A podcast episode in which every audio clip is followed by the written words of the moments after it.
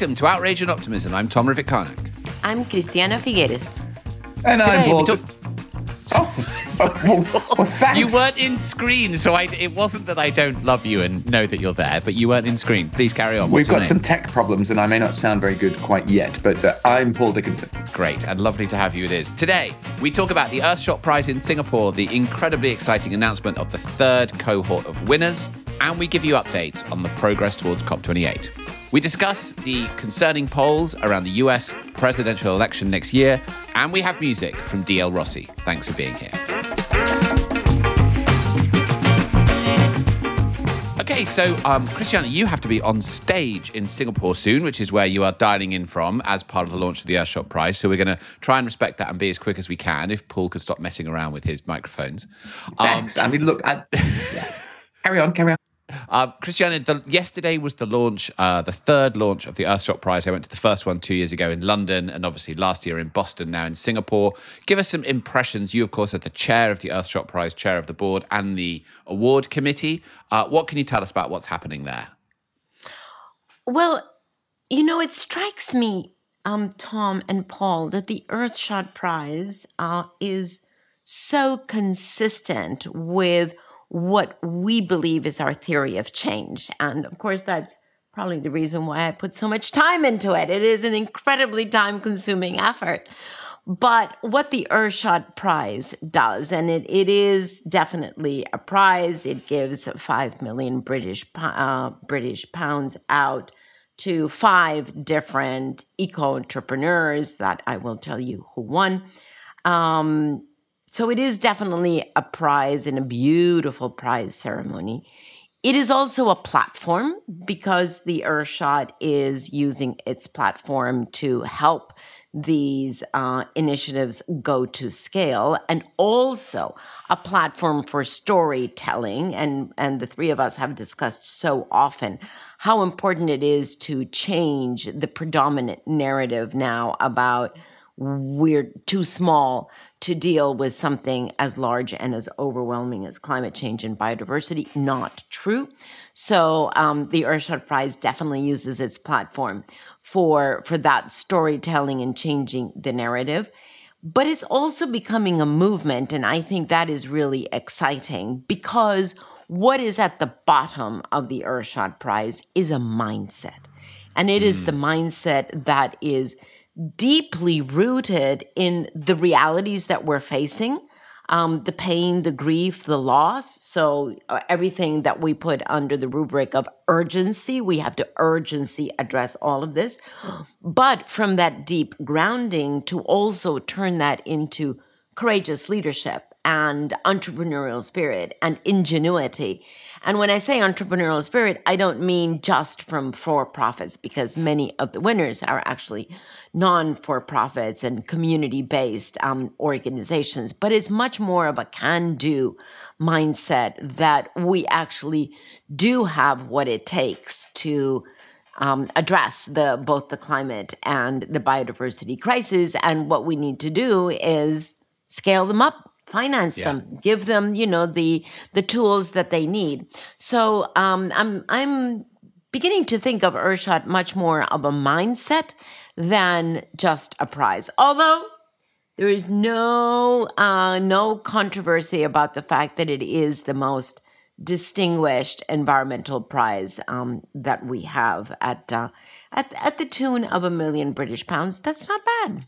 It's, it's a few different prize winners. That's like a few millions. Um, and look, I think your you know your your time is is very precious and very generously and effectively given. And that's the point I wanted to make. The Daily Telegraph, the uh, the paper of record for the United Kingdom, says the Earthshot Prize is fast becoming the environmental equivalent of the Oscars.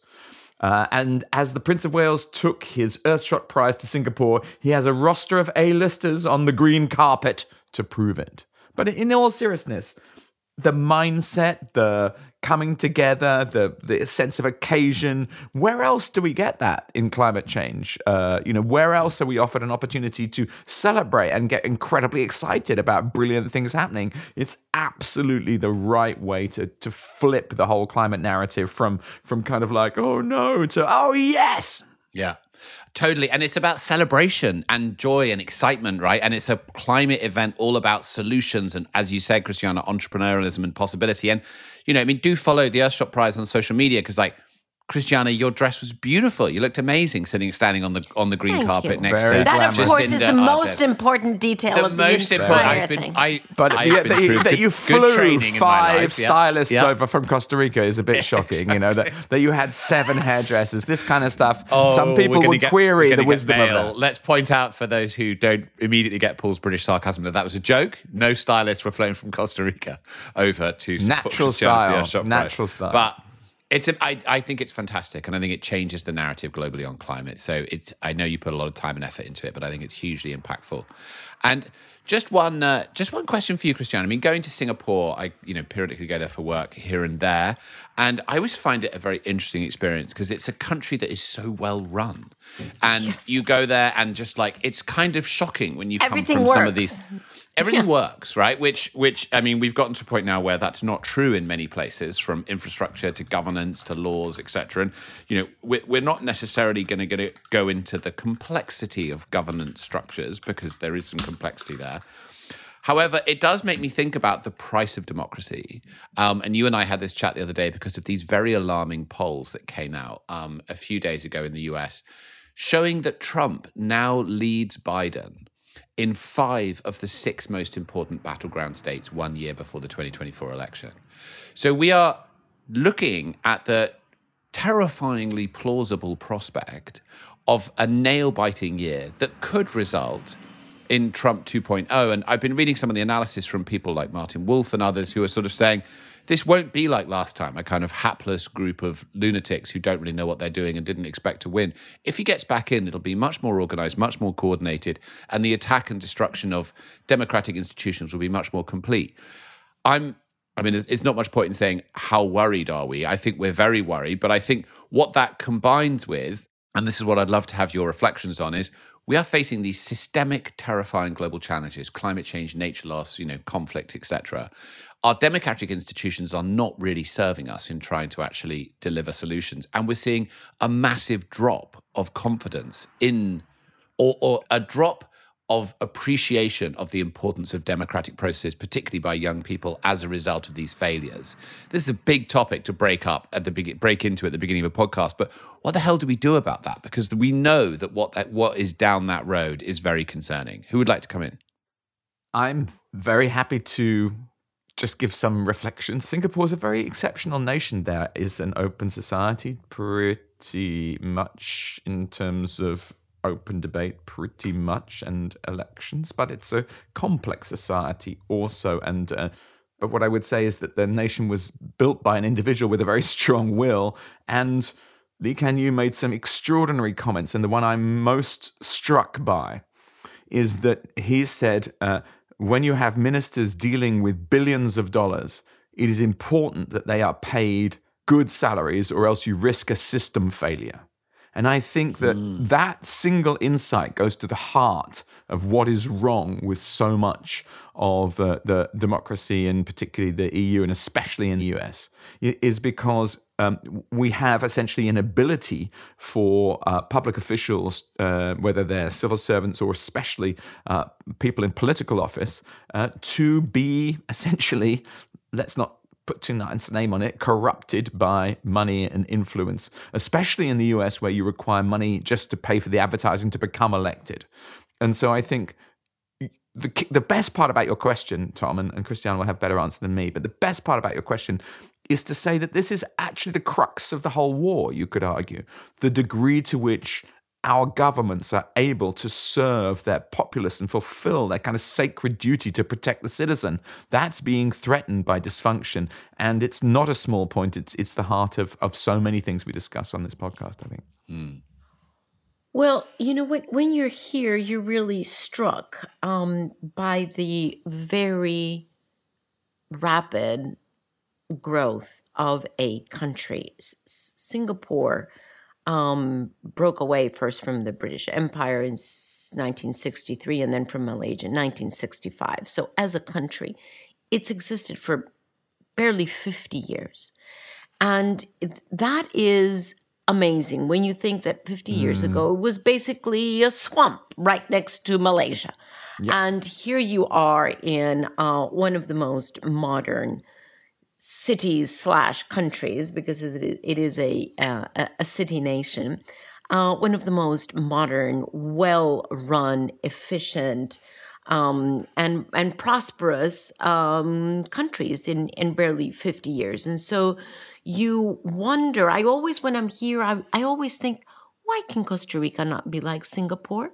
That's always on my on my mind. Now, it is, as you say, Tom. It was built uh, by the um, by the leader very much from an entrepreneurial perspective, and um, and and I take it, although I have never seen a check, but I take it that it is true that government officials are paid more than private sector uh, people who are devoting their time to the private sector. Why? Because they want the government well run.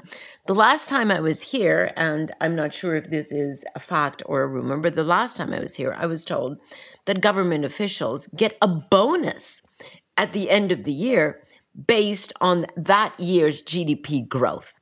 So if if if that is true, then you see how a private sector mentality has really been taken in to the public sector operation and um, and how incentives are given for that uh, for basically what would be growth um, in a in a company. Now to me the question and there's no doubt that this is an, an absolutely beautiful city right?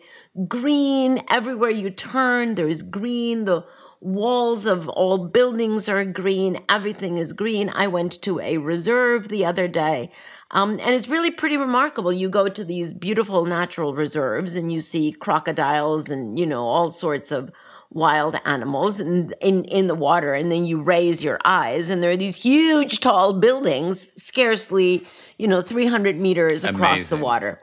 So so it it really is um a, a- it's a fusion i think uh, a very interesting fusion the question that i do not know how to answer is the same question that i would level at let's call it private sector capitalism.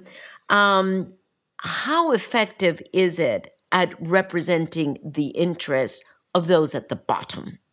That's the question always that you have in Yeah. capitalism. That's the question that is frankly vexing the United States because Trump is taking advantage of the fact that there is so much, uh, so so much anger at the bottom of the pyramid toward the top, and so he abuses uh, and and uses that anger to his to his benefit.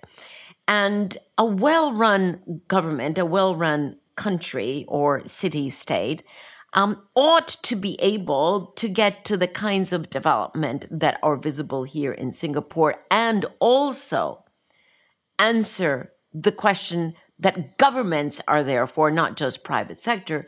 Governments are there to protect the most vulnerable.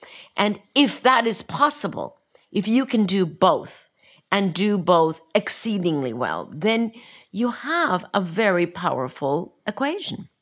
Yeah. It, it makes me think of after Trump was elected, an attempt to sort of understand what had happened. I went with a group of climate leaders to West Virginia to um, um, go down coal mines and meet some of the people there who had voted in, in some of the counties that voted most overwhelmingly for Trump. And it was sort of heartbreaking, to be honest, because you met these coal miners who had had these sort of, you know, prosperous pasts with their family, where they've been able to support their families. And we talked to them and, you know, went down the mines and they were like, oh, it's coming back. You know, the good old days are coming back. We've got Trump now. This is like in the first few months of his presidency. And you had this realization that that they'd been they'd been lied to for for shallow political reasons, and that actually he wasn't protecting the most vulnerable. Um, people whose jobs are transitioning in any way either, but he was leveraging them through narrative and through nostalgia for a particular outcome that he was trying to drive towards. And if you look around, Lies. he lied. Yeah, exactly. And you look around the. I mean, Brexit's the same, right? You know, there were lies for narrow political outcomes that have damaged vulnerable people. Um, so it's not surprising that we're now asking these concerning but searching questions about the democratic process that we need to find compelling answers for. Because you're right, Paul, that, that when it really goes wrong, it goes wrong really badly if you don't have those checks and balances in place. Inequality, inequality, inequality. Inequality Yeah. really is at the root of this absolutely dreadful situation that we have in the United States. And his brilliant, brilliant use and abuse of that. Yeah. Yeah, and I mean, just just to, to sort of finish on that inequality side of Singapore, a city state, um, one of the two most expensive cities in the world, New York and Singapore. There they are, the two most expensive cities in the world. When you have a population of you know a few millions in one of the world's most expensive cities, you you don't have a have a particularly dramatic problem uh, with regard to um, looking after everyone in the society. You have you probably have very strict borders. Uh, you know, money's a funny thing. But back to Trump. I mean, the we should be incredibly afraid. I personally am extremely concerned that, and and you know, you've you've heard me saying that it's it's the fossil fuel versus renewables election. The FT actually uh, picked that up. Uh, the the uh, they quoted uh, someone Kevin Book from Clearview Energy Partners. The divisive 2020 election fractured energy politics.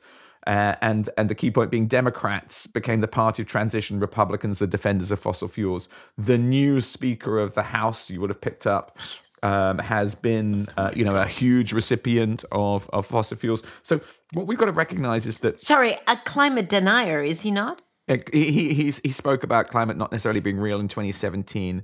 Um, unfortunately, you know we we've we've uh, the forces of polarization, which serve certain political outcomes, have been hard at work in the USA, and disinformation across that enormous landmass. Um, with the ability to target, you know, swing states or the key states that decide the election, are pu- putting Trump in a in a properly electable position, and it's completely terrifying. And I, I personally, I did actually spend uh, uh, quite a bit of the weekend uh, digging into Amy Westervelt's uh, Drill podcasts on the the long narrative of the last, you know, like 30, 40, 50, even back to John D. Rockefeller, the way business has come to kind of own the political process to some extent. And this has resulted in serious environmental problems in the past and big tobacco, and, you know, it would have cost millions of lives. The thing is, this is the world.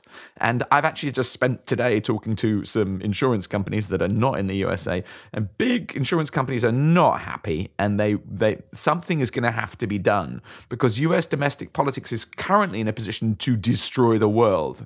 And I just want us to reflect on Yeah. that for a minute. Yeah. Is that enough reflection? Well, on, on, Sorry, on, on, sorry, Paul. I you left you left me hanging. Insurances are not happy because what an insurance company does, a big one, is it gets an awful lot of information about climate change. And this all comes up to a control room where the management the insurance company go, ah!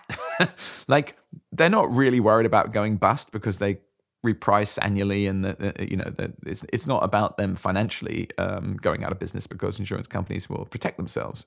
I don't know if i ever told you the story about um, in 2001 i asked the head of the general insurance at the association of british insurers has anything like climate change happened before?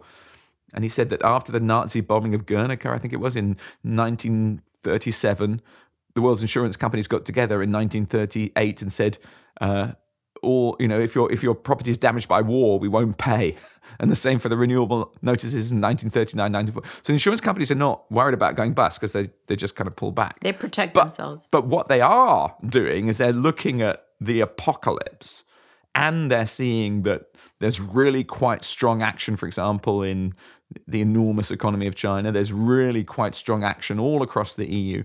There's really some action in the US with the Inflation Reduction Act. But let's not underestimate how significant the US economy is in terms of leading other nations and leading industries around the world.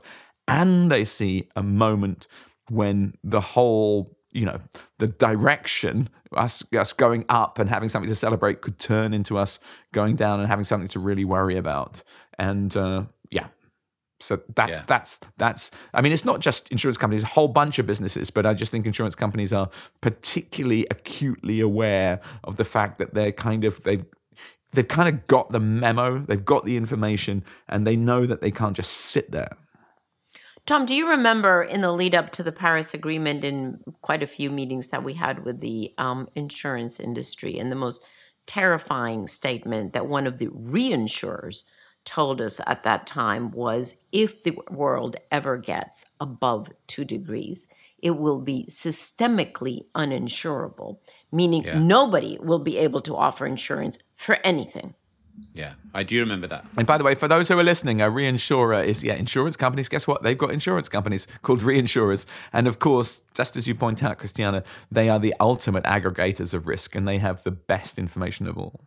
Yeah, and I I remember that really well. And Nick Robins, um, brilliant man, was was a big part of that at the time, wasn't he? Um, I think now at the LSE, and yeah, I mean that just the the the implications of that, if you really reflect on it, just the systemic risk nature of all these interconnecting risks playing off each other means that something as basic as insurance would be fundamentally different in that world, or potentially not even available. Not even Um, available. Not even available. Yeah, I mean, you have to pause and think of what would your life be like if you could not buy insurance for anything. You cannot Yeah. buy health insurance. You cannot buy, you know, whatever. If you own a property, property insurance. If you're renting a property, you can't buy. I mean, how how would we deal?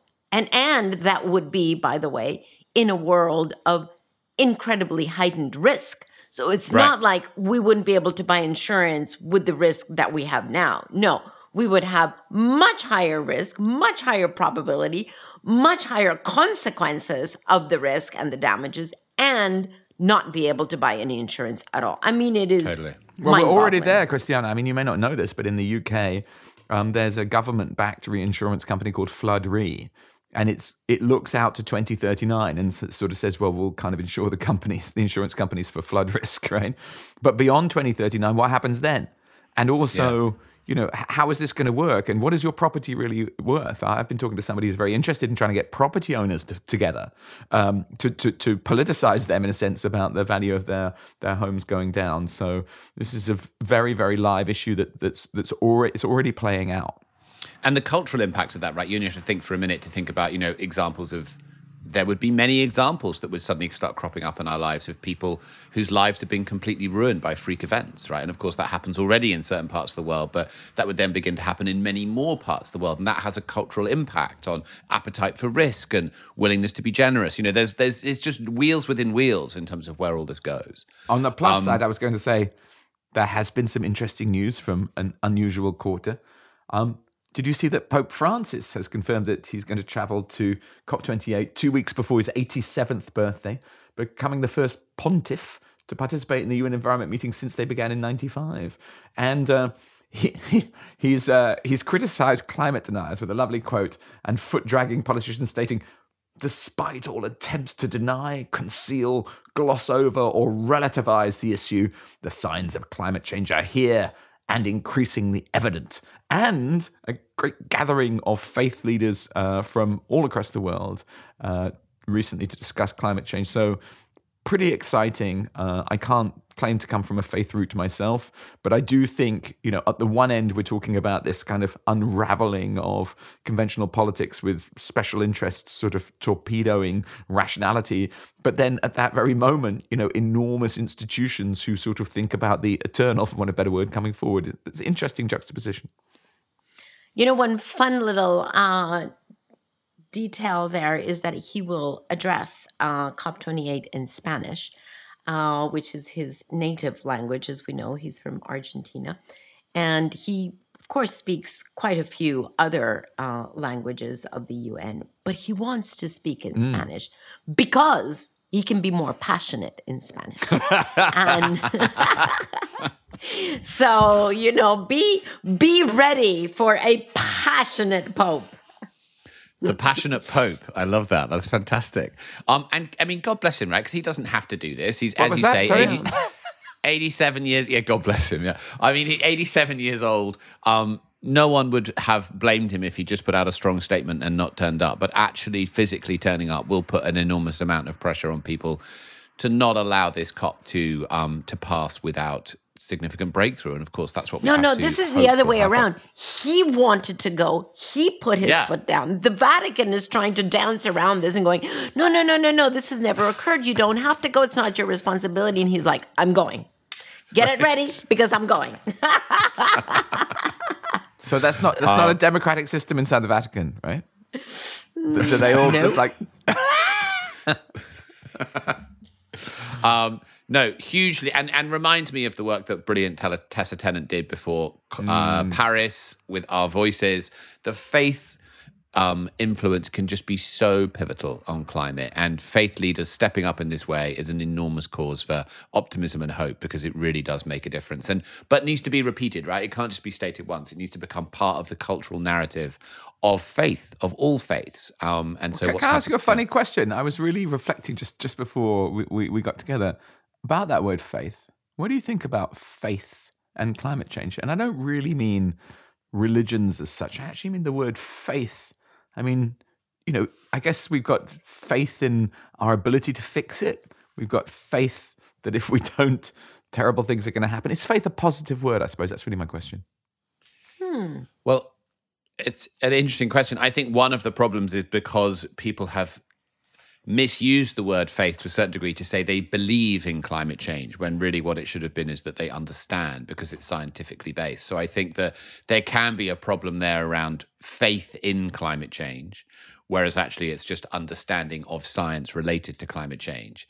But I think um, so. I think it's a good question, but I think they're different things, and I think the role of religion in climate is very important. What do you think, Christiana? Yeah, I would I would agree with that. Um, and and it is wonderful that 35 of the world's highest uh, level faith leaders have actually signed uh, a statement, and and reminds me very much of the beautiful statement that we received just before the Paris Agreement and the active involvement of so many different uh, religious and spiritual leaders before Paris. But I think, Tom, that Paul's question is actually adjacent to what you and I have just talked about. I hmm. think I think Paul is asking about faith as it relates to hope, to confidence, to optimism. I think Paul, correct me if I'm wrong. I think you're saying what is the role that we all of us humans play in a mindset, and here we come back to the mindset, a mm. mindset that is grounded in a determination to play our part, in a determination to make a difference, not to just sit back on the couch and twiddle our thumbs or pull the blanket over our heads. It is much more of a, a confidence measure that we humans have A, caused this, and B, can actually address it in a timely fashion. I think that's where Paul was going. Were you, Paul? I would use a football analogy and say I was simply in possession of the ball and I kicked it over to you, Christiana, and I think you've done wonderful things with it. I, I'm not sure if that was a goal, but it was, it was certainly kind of deft footwork. Um, I, I, I have heard once again that our our, our new um, Speaker of the House is a little bit of a kind of um, you know, he. I think he's there's some mumbling about him thinking that there were dinosaurs on the ark with the other animals, which scientists kind of point out that not only was there probably not an ark and the world isn't more than 6,000 years old, but the, the dinosaurs probably would have eaten all the other animals. You see what I mean? So it's kind of complicated there. But uh, but no, I, I, I, I think that faith is, is, is sort of a beautiful word. It's a nice song by um, George Michael, and it's it, it's a kind of active faith. You know, we talked about active hope, active faith. Mm. Yeah, I mean, and, and we've spoken to people in the past, like Katharine Hayhoe, have been so Yeah. compelling in that regard, right? Now, this is a short podcast because Christian needs to get on stage in Singapore. Um, there is myriad other things we can talk about. There was some agreement on the structure of the loss and damage fund, which Mm-hmm. happened um, at the pre-COP last week. But let's just put that's a a, pin in big that. deal, by the way. Big It deal. We should we definitely have to come back to that. But that's a big deal. Yeah. It's a big deal and it will continue. The, the news around that will continue to evolve. I mean, it hasn't answered all questions, but it is actually quite potentially a significant breakthrough depending on what now happens in Dubai. So, putting a pin in that and committing to coming back to it and recognizing the importance of it, I think we will say goodbye for this week and release Christiana onto the stage in Singapore and leave Glitz, you. uh, famous yeah. global people. I do have FOMO as I look at Twitter and see you and on the green carpet with Jacinda Ardern, and you know. Anyway, I'm, I hope you're enjoying yourself. Um, and we will leave you with the music of DL Rossi. So thank you for joining us this week. We'll see you next week. Bye. Good to see you guys. Bye. Bye. Hi, my name's DL Rossi, and this is my song, With Two Feet. It speaks to the random nature of life and the lessons that I've learned from just being able to show up and work through things as they come. There's this fallacy that we're taught, especially when we're young, that being prepared for our future is the most important thing that we can really do. And yeah, sure, we should do our best to grow and become people who are well rounded, who push to learn and to know themselves more. But the goal of those spiritual, personal, and artistic ventures should not be to be prepared, they should be to know yourself. More often than not, I find myself totally unprepared for what's ahead of me. But once I kind of start moving and head into it, whatever it is that's before me, I discover that I have everything that I need within myself. And that's what this song's about. I hope you enjoy it. If you wait for the strain, you might be here to the day you die. Burn through your bridges, waste all of the good and the bad times. There it is, what separates the poet and the magistrate. Listen to her heart, reaching for a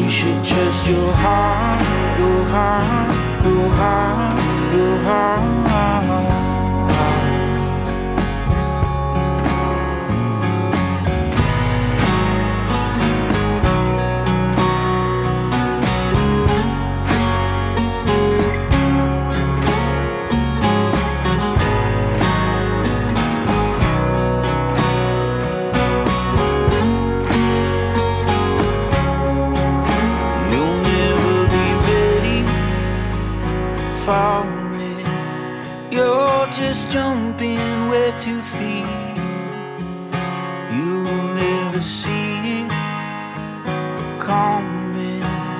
You're just going blindly.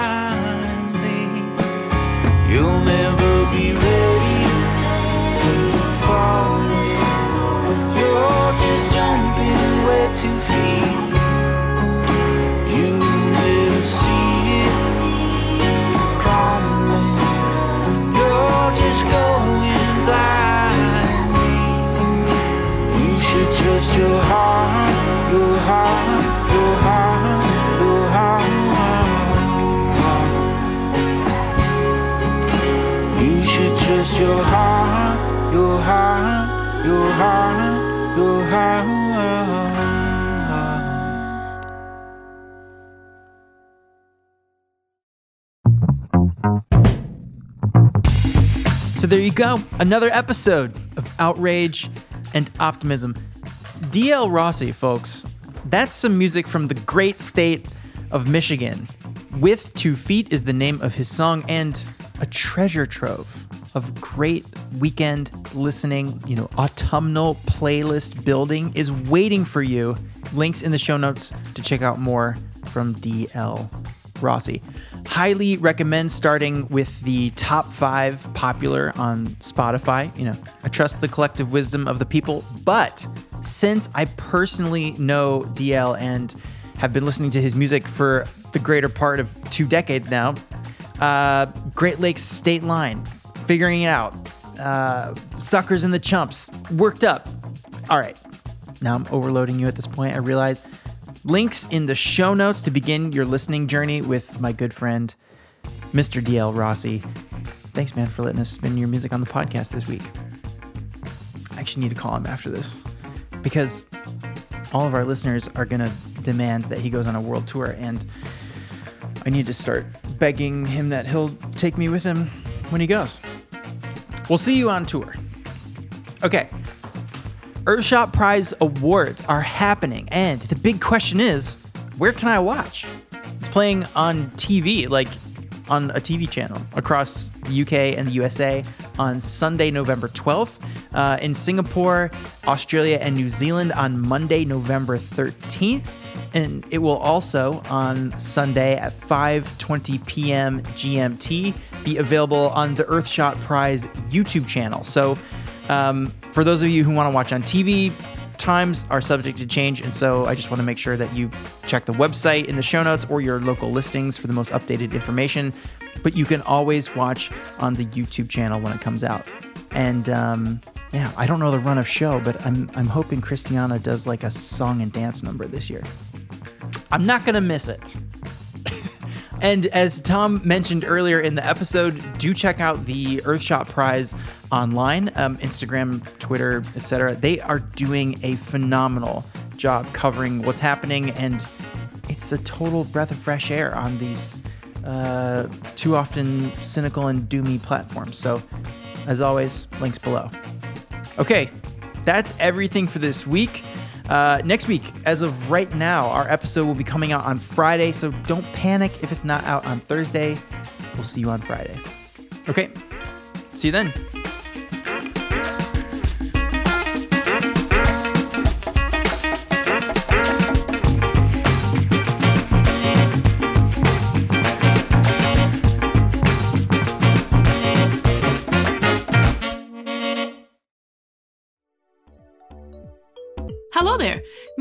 Kathy Kamleitner, and I'm here to tell you about my podcast, Wild for Scotland.